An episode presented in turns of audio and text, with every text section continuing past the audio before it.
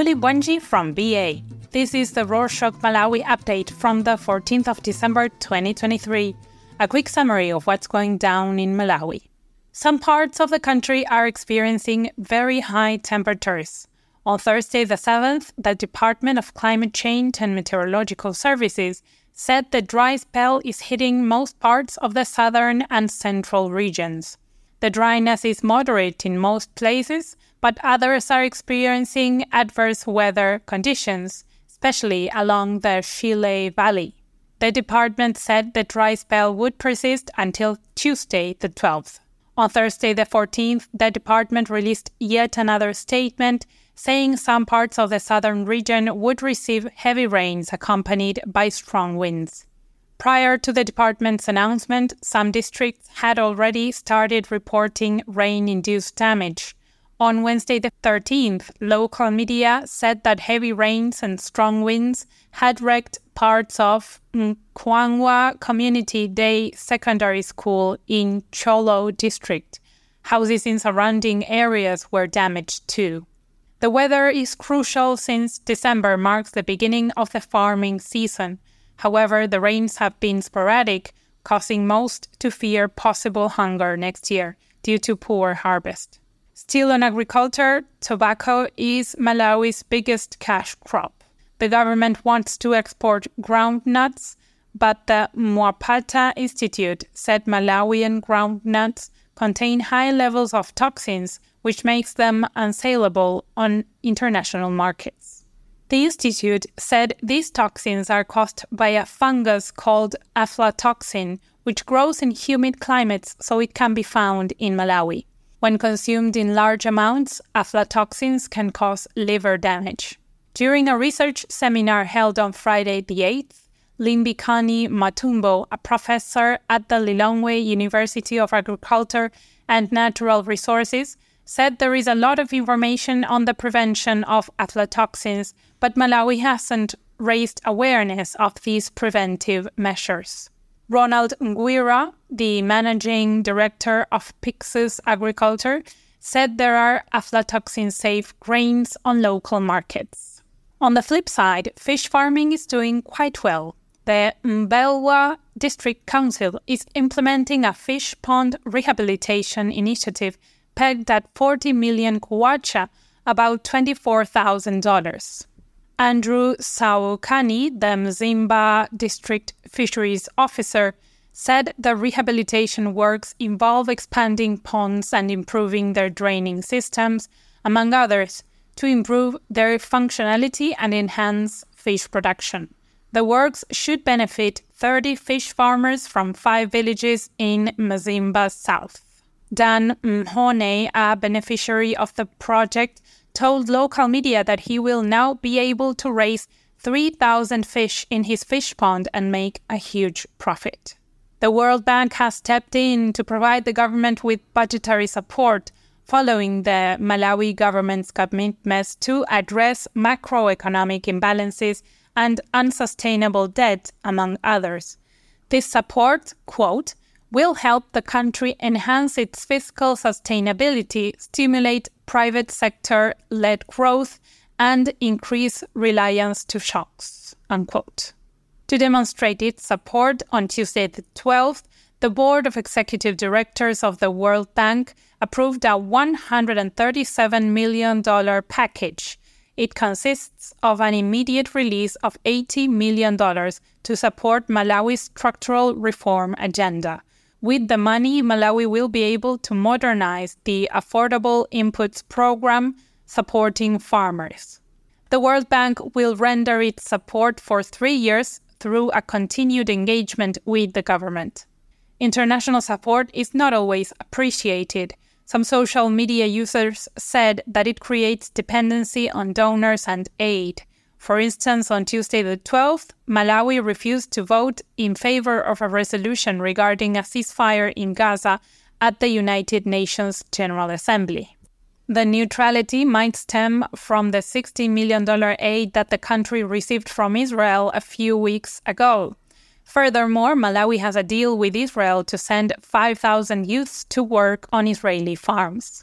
The Ministry of Labor sent 200 Malawian youth to Israel on Wednesday the 13th.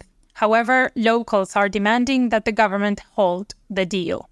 An international company, Bob Eco, revealed its plan to provide electric vehicles to Malawi. Over 50,000 drivers, especially women and youngsters, will benefit from the deal.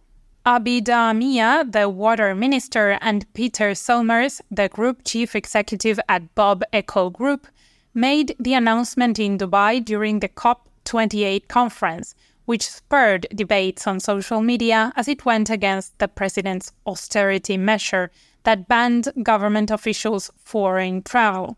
Somers said Bob Eco will drive sustainable transportation solutions in Malawi by providing electric motorcycles on a rental fee that includes the motorbike, its registrations, insurance, and medical insurance for the driver, among others. In our last episode, we mentioned that employees of the Electricity Supply Corporation of Malawi, or ESCOM, took to Blantyre City to protest against a 10% salary increment. They thought it was too little compared to the devalued kwacha, which reached 44%. The next day, on Friday the 8th, ESCOM suspended some of those employees. For instance, the corporation suspended William Nyamula, the secretary of the ESCOM staff union, for organizing and staging the protests.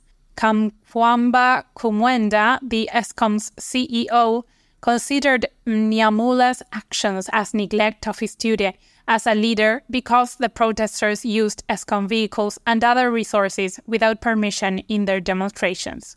Letters circulating on social media indicate that ESCOM suspended other protesters pending an investigation. According to statistics by the Center for Social Concern, the 44% evaluation of the kwacha increased the average cost of living by approximately 9% in urban and peri urban areas. Blantyre was ranked the most expensive city in Malawi with a cost of living of over 500,000 kwacha, or nearly $300, from 460,000 kwacha, or $270 in October. Prices of commodities like fuel impacted the cost of living.